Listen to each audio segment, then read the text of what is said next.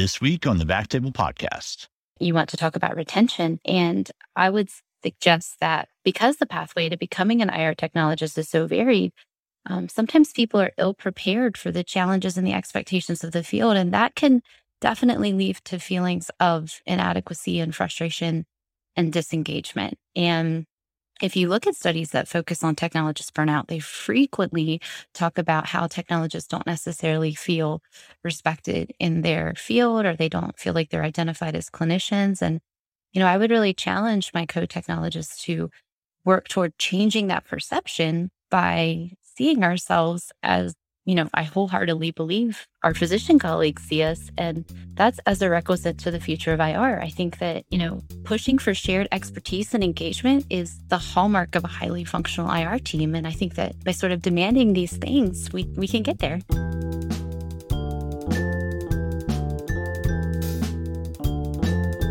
Hello, everyone, and welcome to the Backtable Podcast, your source for all things interventional and endovascular. You can find all previous episodes of our podcast on iTunes, Spotify, and on backtable.com, and pretty much any podcast platform out there.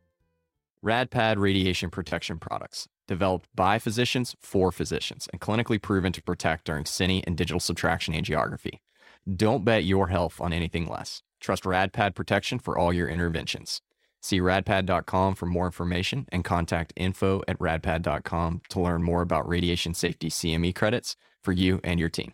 This is Aaron Fritz as your host this week, and I'm really excited to introduce our guest today, Andrew Sturken, also known as, I'm going to be calling him Andy throughout, and Alicia Haralak. I got that right, Alicia? Nailed it. Perfect. Both from UVA, Department of Interventional Radiology. Welcome, guys. Yeah, no problem. This is a long time coming, and I know a lot of our tech audience is excited. We just put out a survey, and we did get a lot of feedback from technologists who were really wanting, you know, more, tech focused episodes. So I'm glad we were able to, the timing is perfect to answer to our audience.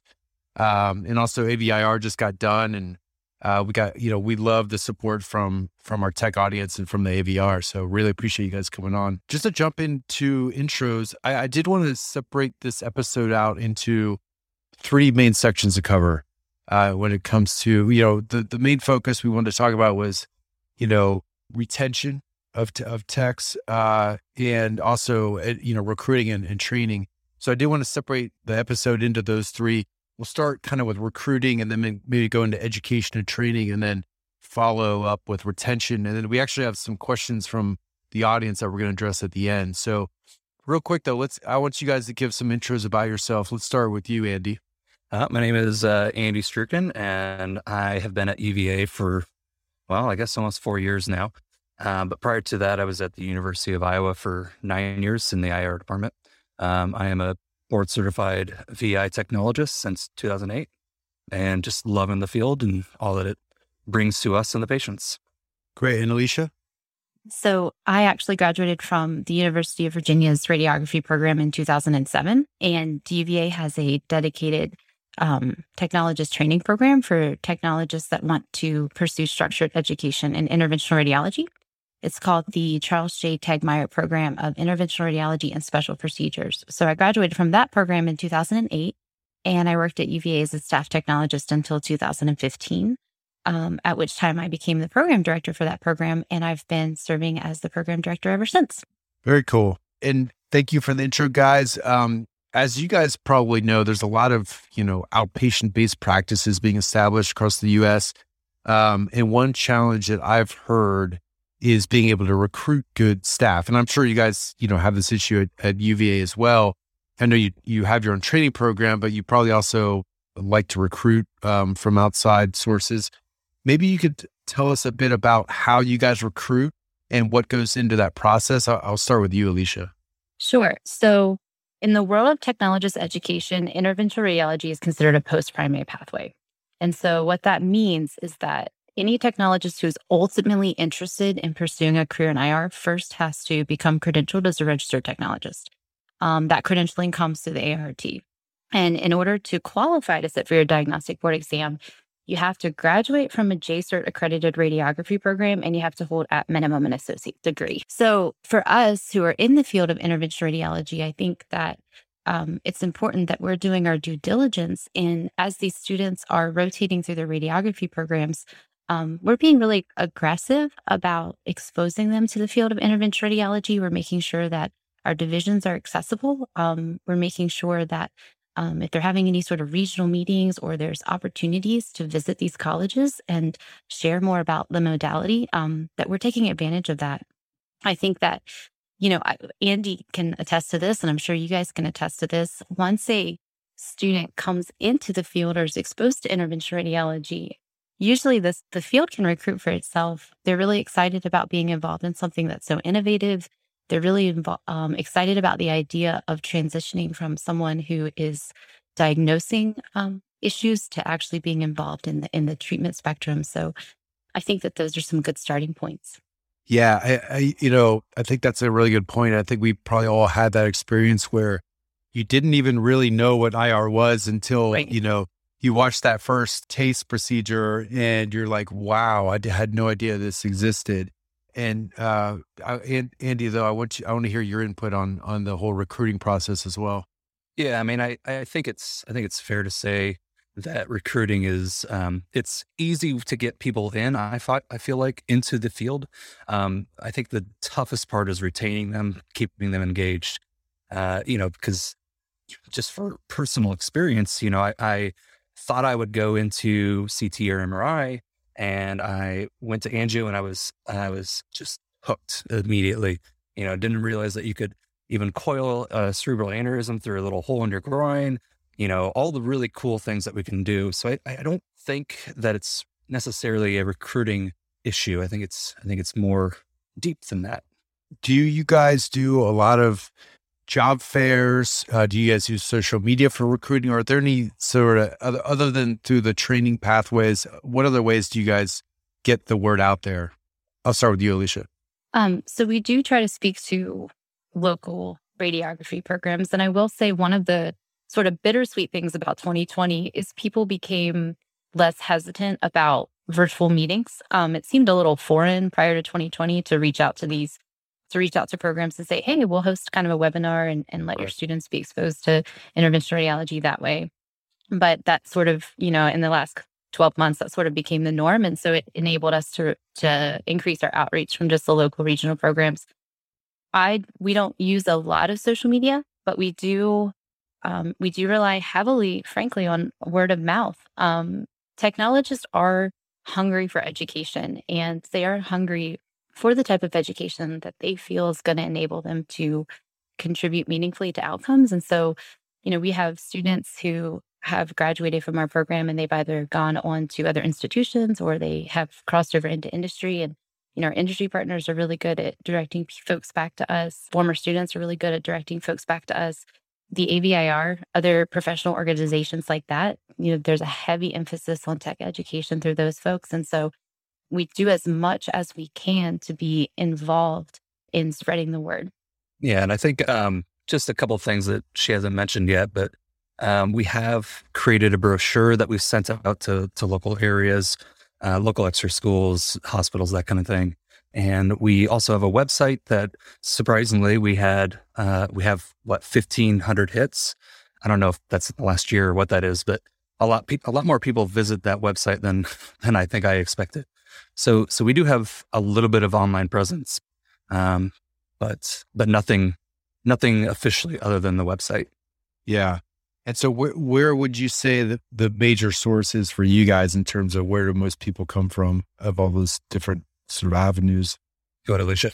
So for us, our recruitment does stem heavily from our IR program. We've graduated about, let's just say, over 200 technologists since its inception in 1973. And I think somewhere in the neighborhood of 90 or so of those folks have stayed on at UVA. Oh, wow. Yeah. And so we have currently in our division, we have technologists who have been there, you know, they graduated from the program and they've been there 1 year, 5 years, 10 years, 15 years, 25 years. And so we do have a tendency to get folks to plug in. I will say, being completely transparent, in the past several years, our recruitment pool has gone down. And so, you know, we've relied heavily on this source of technologists for, you know, over 50 years now, but the recruitment into our program has gone down. And so we've had to step back the past couple of years and take a look at, you know, why that is. And right. One of the things is as the field of IR has grown, and like you said, you have these outpatient clinics popping up, you have all of these different sites that are trying to recruit high-level technologists, a lot of institutions are offering on-the-job training. And it's hard to look at a 21-year-old and say, no, you should give up another year of your life and come hang out with us, as opposed to just going straight into a job now and starting to receive compensation for your training. And I think also factoring into the decline is a really important point that in 2009, education for diagnostic radiographers evolved. And it used to include hospital-based certificate programs, but it evolved to exclusively becoming a career that required a college degree, which is really awesome. But again, it impacted us because you have these kids who are taking on a much higher financial burden to start their career. And so when faced with the opportunity of pursuing structured education as compared to going into on-the-job training, a lot of them are electing to go the on-the-job training route. Yeah, that's a good transition to like covering the education of a technologist. Can you give us just kind of an overview of the structured, you know, training program versus on-the-job training and those different avenues of how somebody would arrive at the same place? Does that make sense? Yeah, totally. Andy, do you want to take the lead on this one to start, or? Yeah, I can kind of talk about my program, and then we kind of transition to what UVA offers. So as you know, at University of Iowa, what I did was I went through a 2-year X-ray program. And then after that was finished, you can have the choice of going into a modality, you know, CT, MRI, so on and so forth. And to do that, you know, you apply for the program, you get in, and, it's really variable on what that structure is. For example, my class work was only self-study 2 days a week, and then you had clinic time the rest of the week. As for UVA, Alicia, you can probably talk more about that. Sure. So the way the program is set up at UVA is it pretty closely mirrors a fellowship, and what we mean by that is you have structured and dedicated time during the course of your week for didactic lectures and instruction. And then the rest of the time is clinical experience that happens under the guide of technologists and physician mentors. So it's a 12-month certificate program. I think it works really well. I feel like I could have finished stronger than that. No, it's all right. I mean, you know, but I like the analogy to the fellowship because, again, it's a 1-year program. You go in, like really for us as IR, you know, as you guys know, everything's transitioning to IR residency. But, right. You know, the way I was trained was, you know, 5 years of radiology residency, then you do your 1-year fellowship. Well, during that 1-year fellowship, basically, you're just trying to get as many reps in as possible, right? You're trying to scrub as many cases as possible so that you can make the most out of that 1 year you have. And so, can you speak on that? It's kind of similar? Yeah, with UVA's program, I think it gives you the best of both worlds, right? Because you can kind of combine the best part of the on-the-job training, where you get your hands on things and you get to truly impact patient care. But you also have, and I don't recall if Alicia said this, but we have dedicated classroom time that are given by UVA, you know, techs. Sometimes they're nurses, MDs. But really what it is it's structured education for specific things such as anatomy, procedures, interventional equipment, diagnostic equipment, you know, all of these things have dedicated lectures given by us. So, you know, you're not just picking these things up piecemeal in the clinical area, you're actually getting classroom time to do this, you know, and one other thing that we do that I think is really, really handy and really builds up the base of our tech group is we have this Thursday lecture, usually led by Alicia, but there's been MDs and nurses and I've led a couple of them, but basically you talk about a topic and it's sort of like a mini M&M where it's a very safe spot to learn and ask questions and and have input through all the team members. So, you know, having something like that, I think is really important to build up the base knowledge of your tech group. So at the end of that year, you walk away with some kind of degree, with like a degree or certificate. Can you just talk on that? Sure. So at the end of that year, you're going to walk away with a certificate, and you're also going to be prepared to sit for your ART board. And so again, your vascular interventional board is going to require you to have X amount of procedures under your belt. And then also it's going to be obviously an exam that tests your knowledge on interventional radiology. And, you know, I will say in 2020, the national pass rate for that board was 59%. And in my opinion, like that's not a reflection of the effort being put forth by techs, but it rather highlights the necessity for consistent formalized training. And, you know, I know that a big part of the focus of the conversation today, you know, you want to talk about retention.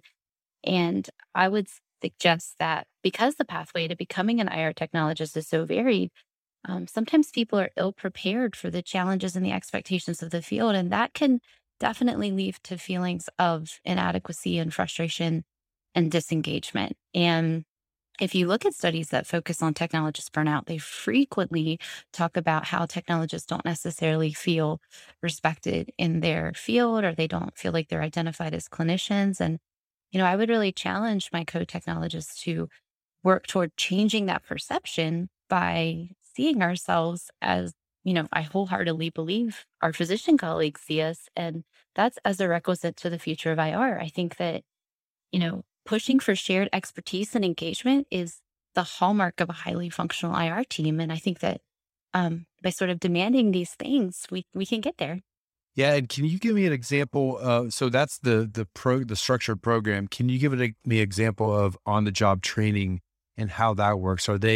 Is this just somebody, a technologist who did, you know, a radiology technologist program, and then just got trained, you know, within that hospital? And how does that pathway work? Yeah. So I think the easiest example to come up with is, you know, you have somebody that was a, you know, diagnostic X-ray tech, you know, and whether there's an opening or they just want to change or whatever, you know, they go into the IR department and sort of pick things up as they go along. So there's very, very variable degrees of what that looks like. You know, some departments do it really well, and some departments don't do it as well in terms of actually, you know, sitting these people down and talking about anatomy and talking about equipment. You know, it could just be okay, you open this for this case, or you open that for this doctor. You know, it's hard to say exactly what kind of education that they're going to receive. So it's very difficult to translate whatever you learn at that place to another institution. Right. And then they might go, can they still go sit for the test even though they didn't understand the structure program? Very good question. If you have the requisite number of procedures, then you can, but a lot of smaller hospitals that, you know, might not have the infrastructure that UVA does, they tend to do it on the job, and they may not have all of those procedures, in their caseload. Okay.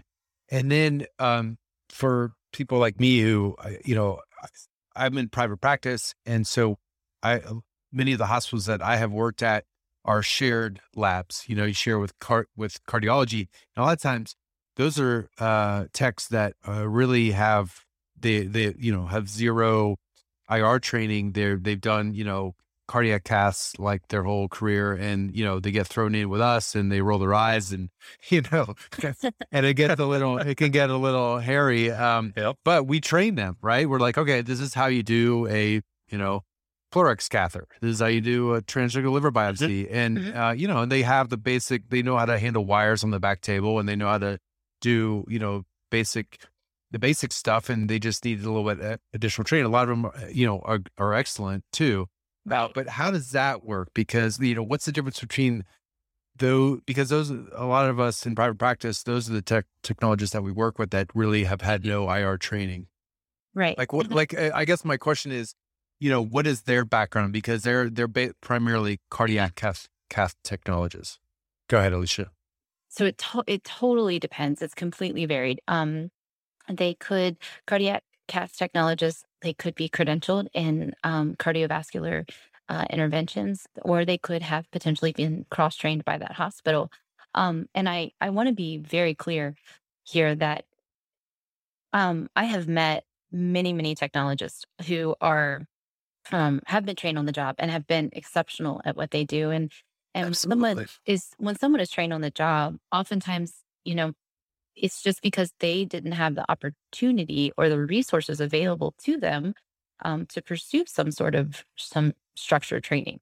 And so in no way do I want to be disparaging to any of my colleagues, but what I do want to do is I do want to say, you know, a lot of us are working in labs where we're not able to fill jobs, we're not able to retain folks. And how can we, as a technologist group, like what are some of the things that we can do to change that? And so, you know, there are technologists who, like you said, they're exceptional at working the table. They're exceptional at anticipation. But I would challenge that there are moments where if you had a little bit more from your technologist, if your technologist understood the bigger picture, you know, companies, organizations, they're always saying everyone needs to be engaged. Everyone needs to be working towards the same goal.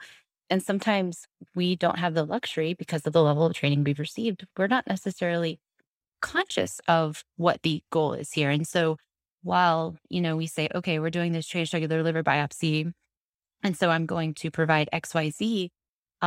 If let's say, you know, if heaven forbid, you know, you rupture the hepatic vein or something deviates from sort of the template, you know, is that person able to identify that because they have shared expertise in anatomy and pathology, and they're able to say, this is what's going on. And rather than be reactive, I'm going to be proactive, and I'm bringing things in here to solve this problem.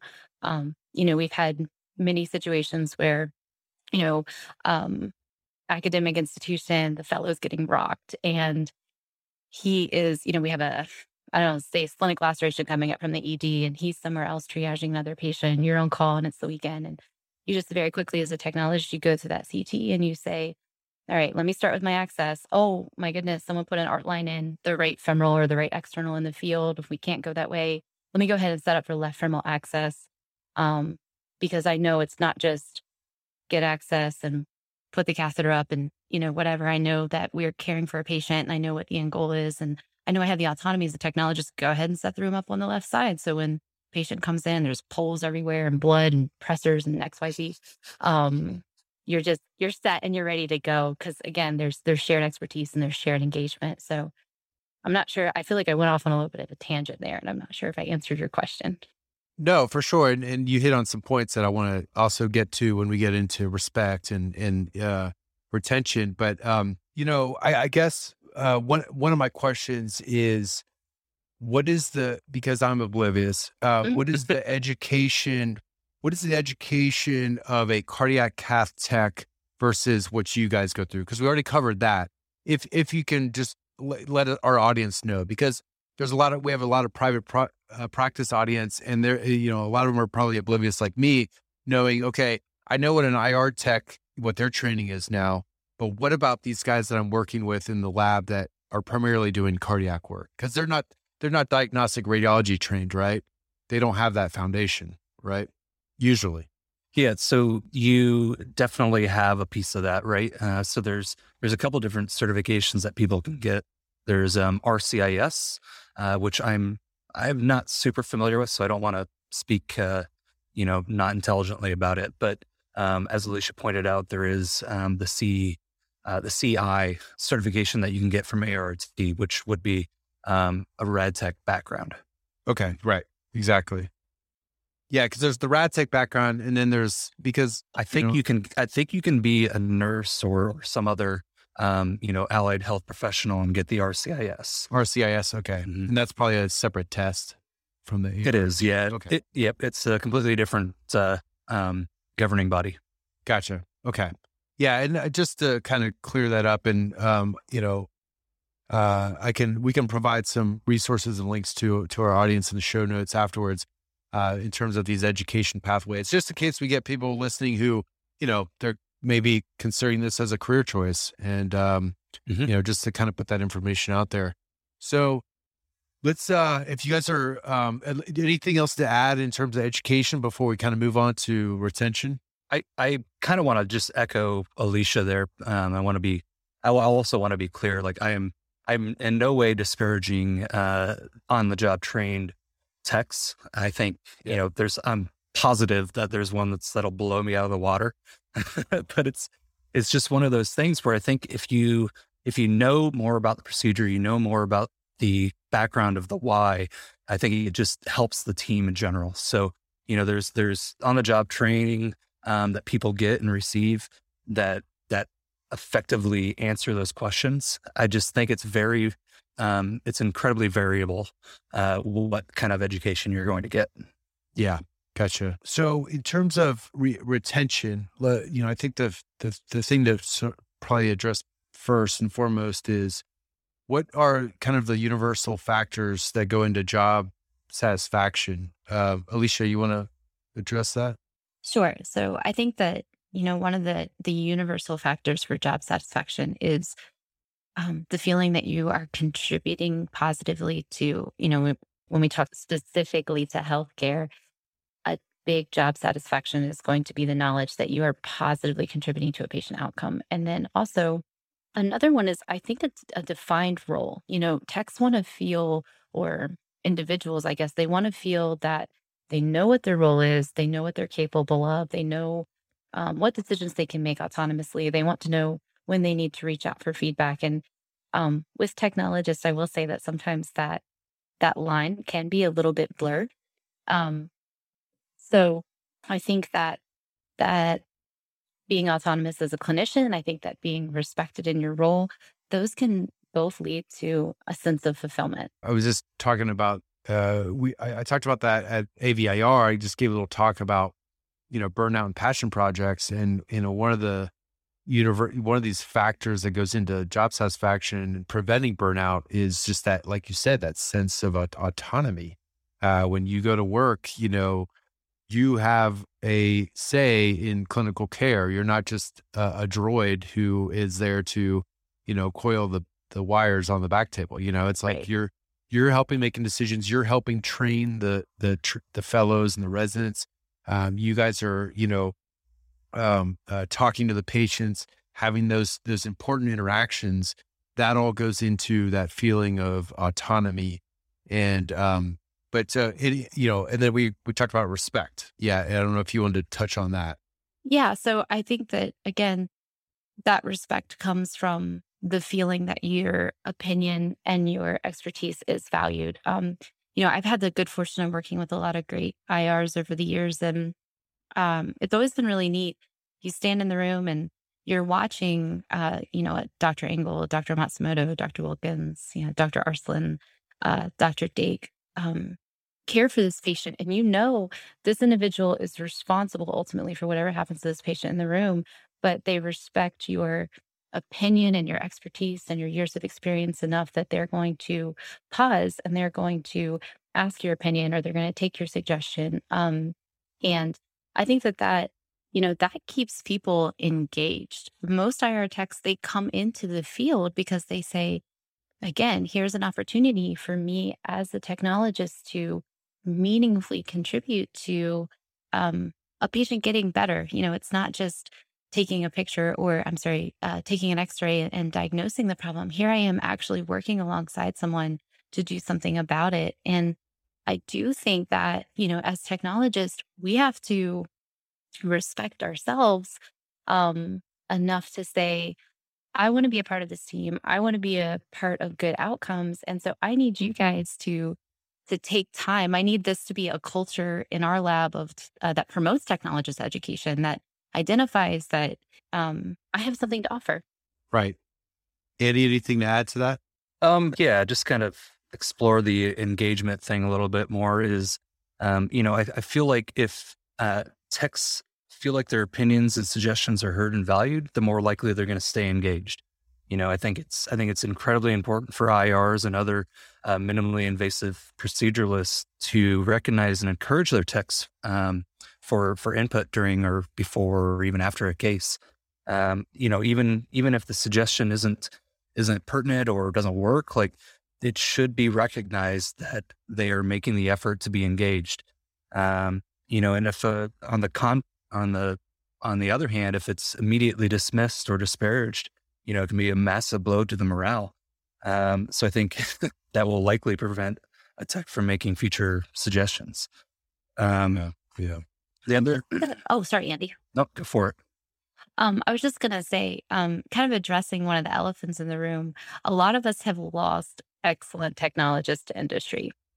And, you know, and again, you can look back at Dr. Dodder and Bill Cook and, you know, from that first collaboration, like IR has always had an intimate relationship with its industry partners. But I think that some technologists who don't necessarily feel like they're meaningfully contributing to outcomes, maybe they see an industry person come in and they say, oh, look at the way that individual gets to collaborate with my physician, and look at, you know, they're walking them through the deployment of that endograft, or they're showing them how to set up that atherectomy device or whatever. And they're like, that is the level of respect that I want.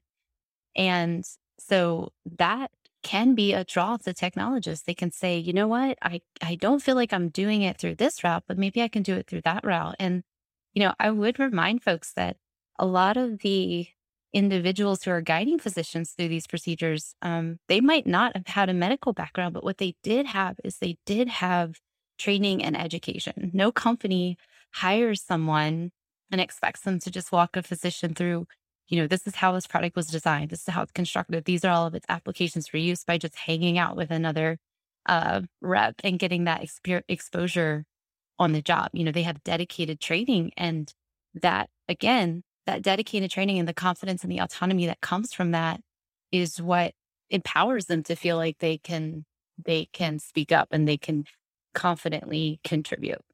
Yeah. And I'm going to jump in here as well. So I think one thing that techs can do if they're, you know, kind of wanting to get to a level is they can case plan their next procedure. I think that is an excellent thing that somebody can do to build some confidence and build some trust in your, you know, your MDs. So I think that's something that's very easily attainable and very easily something that you can use to grow your knowledge as well. And then one other thing that I did want to mention in terms of, you know, respect and how it pertains to retention is, I think workload is something that needs to be addressed as well. For sure. You, basically you have quality IR techs that tend to have considerable procedure and inventory knowledge, and the demand for their time and expertise has grown as the you know, minimally invasive procedures have increased. This results in, you know, an increase in workload, but not always an increase in staffing. The increase in staffing can lead to more stress, which, you know, eventually may cause other people to look for other opportunities if that stress is not relieved. Yeah, exactly. And just kind of along those lines, in terms of, you know, retention kind of goes hand in hand with hiring as well, because I'm sure you guys have, you know, people come and whether they're seasoned already or just out of training, they ask a lot of the same questions. You know, what do you find are the key things that they're asking you about? Is it pay? Is it work hours? Is it, you know, some question around autonomy? What do you guys find is a most often question when you're hiring someone? Folks are usually interested in, depending on what's driving them to make the change. A lot of people, when they're transitioning to an academic institution, they know that the pay is not necessarily going to be as competitive as it would be in a private environment. So a lot of times these are people who are looking for the excitement, the innovative procedures, the research, that piece of it. A lot of the questions that come up will be around call coverage. One, how frequently are you asked to take call? And then two, how many services are you covering call for?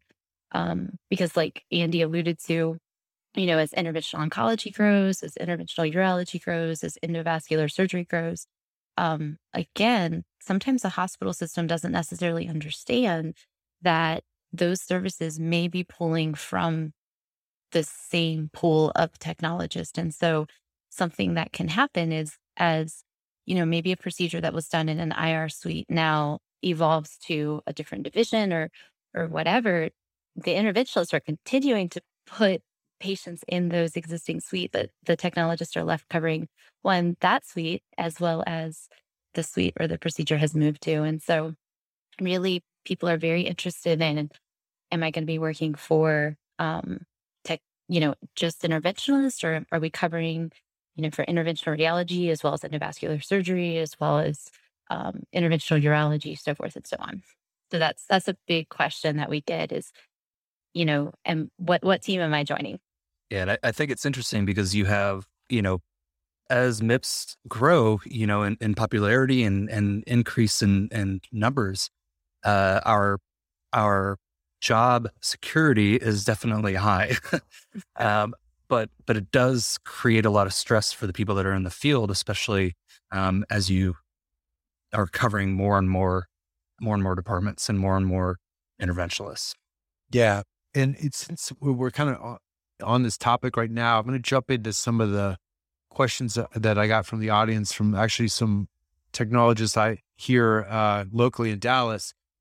Are there any studies being done that you know of or in process on working maybe a shorter work week, a 32-hour work week with a 72-hour pay period, or letting techs basically have one day off, or anything like that can help prevent burnout?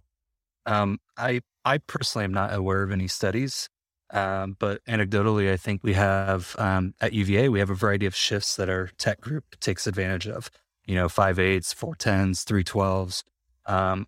But I whatever works for that hospital and that system, and it doesn't impact patient care negatively. I think it's important to have a little bit of flexibility, because people want to have a life outside of work.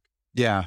Another question that came up is, we talked about industry, techs leaving to industry, but that's not always a great fit for some people, right? Whether it be personality or industry is not like, there's burnout there too. They're still taking call. They're still working on the weekends, covering cases.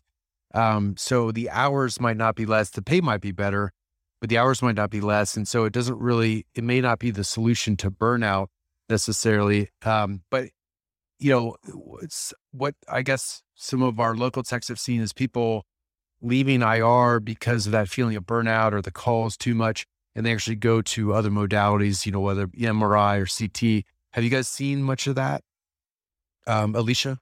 So we haven't lost, I can't really say that we have lost technologists to other modalities.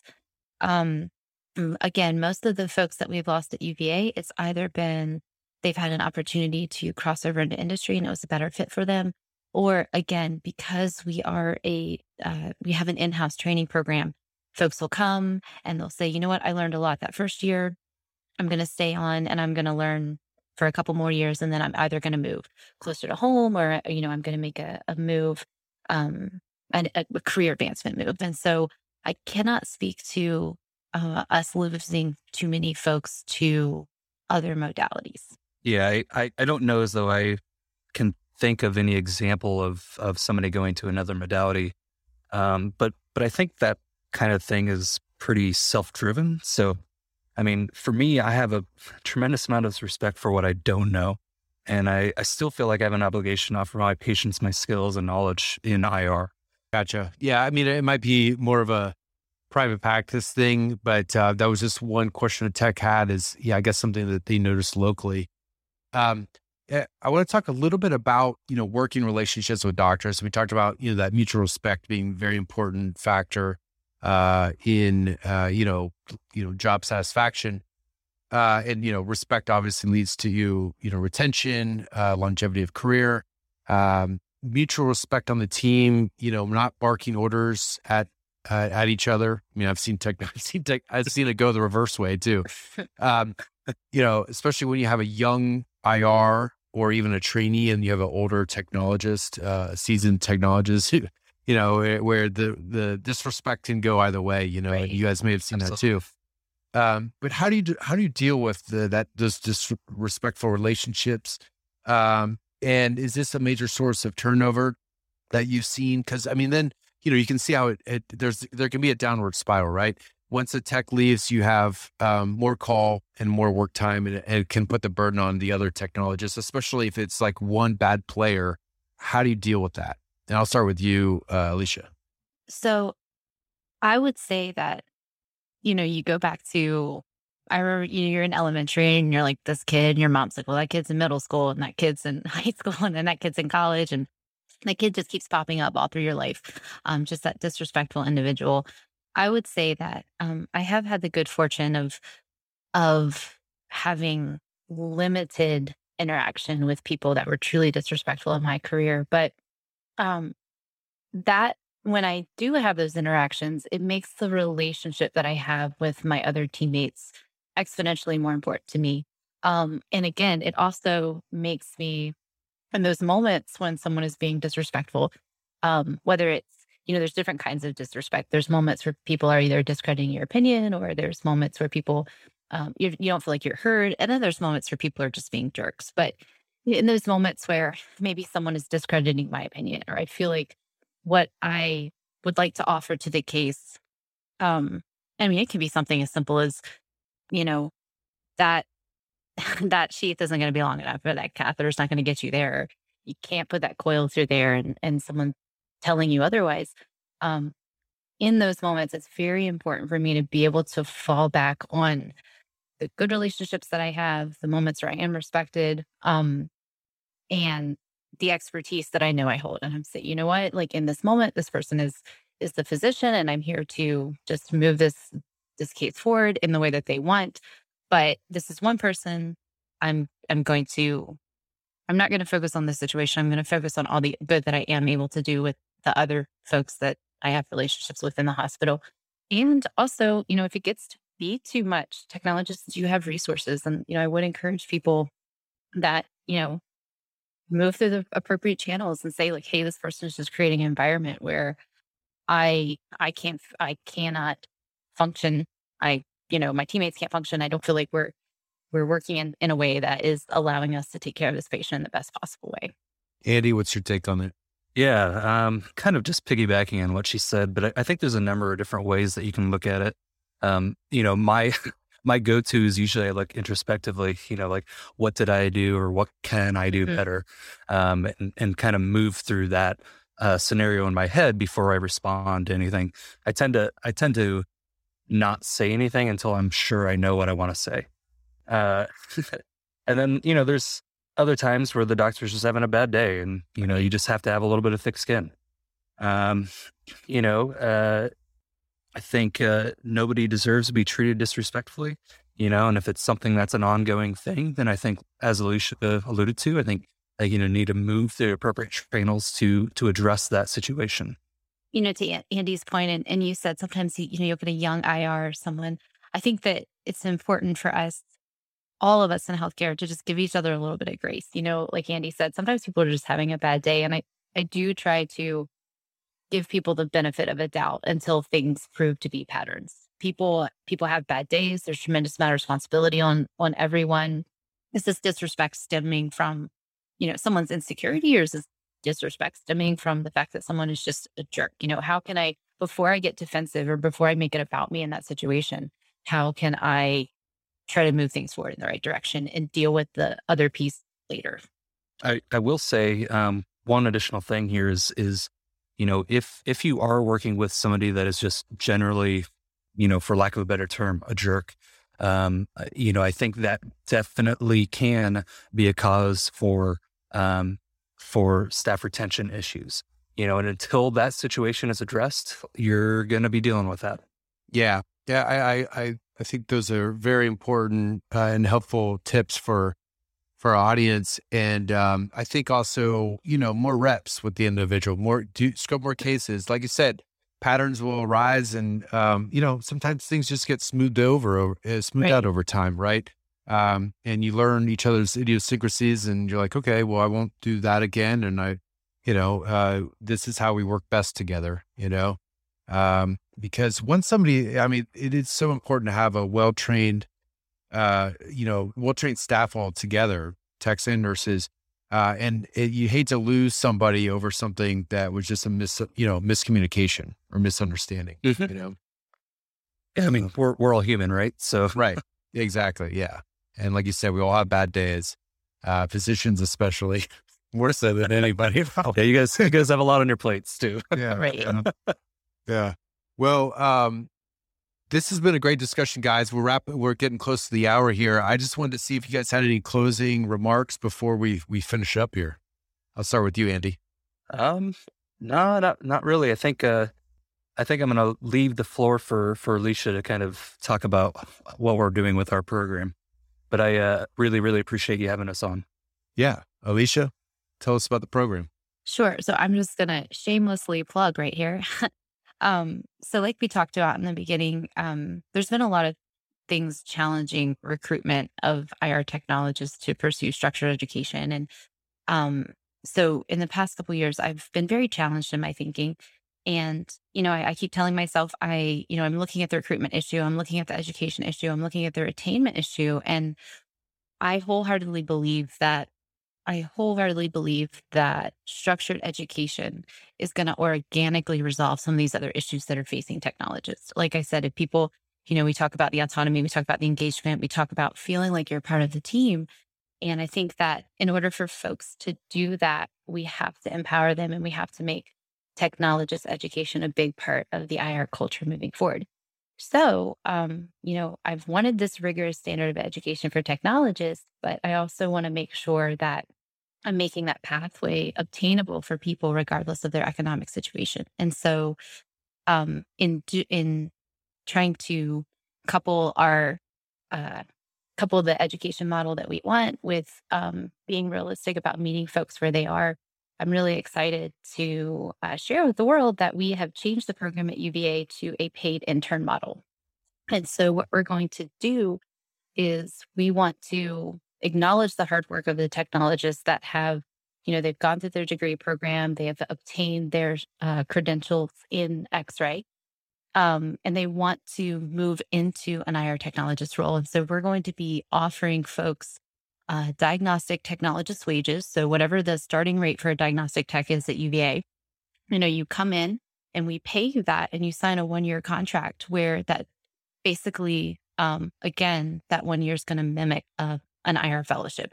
And we're going to partner you with technologist mentors, and we're going to provide you focused clinical education. And we're also going to provide you core curriculum, didactic lectures, dedicated time for you to sort of comprehensively learn IR from the ground up, starting with anatomy and moving through diagnostic inventory, and then interventional inventory, and finally procedures, and just give you the whole picture. So I'm hoping that pathway is going to be reproducible. I want other hospitals to say, you know what, this is something we can do. We can bring techs in, we can dedicate time for this, and we can ultimately start to change the retention in our IR labs. Very cool. I like that. I think that's a great incentive to get people, more involved from the get-go, and kudos to you guys for being innovative in the education side. All right. Well, thank you guys so much. I think that about wraps it up, and I'm sure we missed, several things that we could always cover on a second episode. I would love to have you guys back on, and, again, appreciate your time, and, let us know if we, the Backtable team can do anything for you guys in terms of getting the word out. Yeah. I think it wouldn't be a bad idea to put some show notes or contact information for anything that may crop up in the listeners' questions and that kind of thing.